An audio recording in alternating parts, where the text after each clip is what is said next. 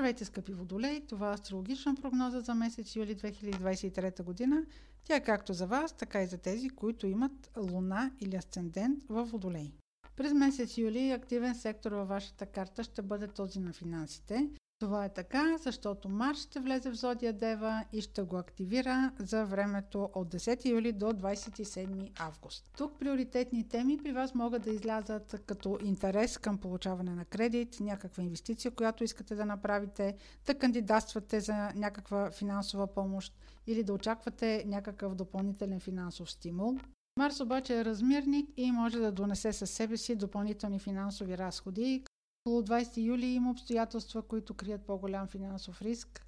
Също така около 20 юли може да получите обратна връзка или отказ във връзка с кандидатстване за финансиране.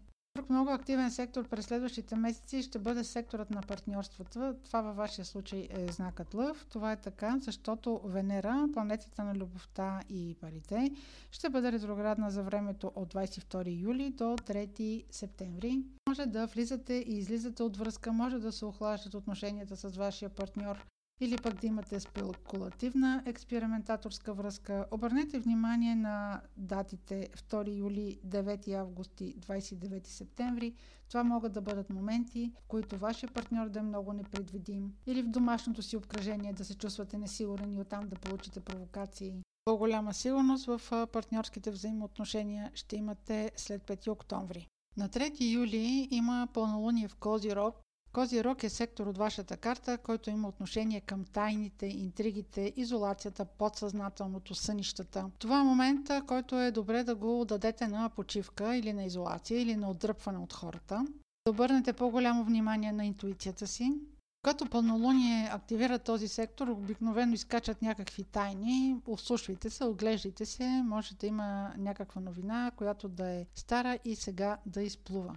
Последният акцент за юли ще бъде новолунието на 17 юли в Рак.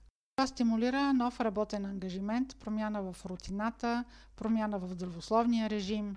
Ако започвате работа и сега подписвате договор, имайте предвид, че на 17 юли също така Меркурий и Юпитер, които са планети, които имат отношение към договарянето, подписването на договори, формалностите, са в провокативен аспект един към друг и не благоприятстват особено много подписване на договори. Само седмица след това ще има някаква изненада, нещо непредвидено, което да се поднесе от този текст, който е в договора, така че по-внимателно оглеждайте това, което подписвате. Това беше прогноза за Водолей, Слънце, Луна или Асцендент.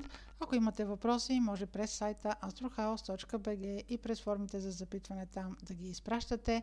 Аз ви желая успешен месец юли и до следващия път.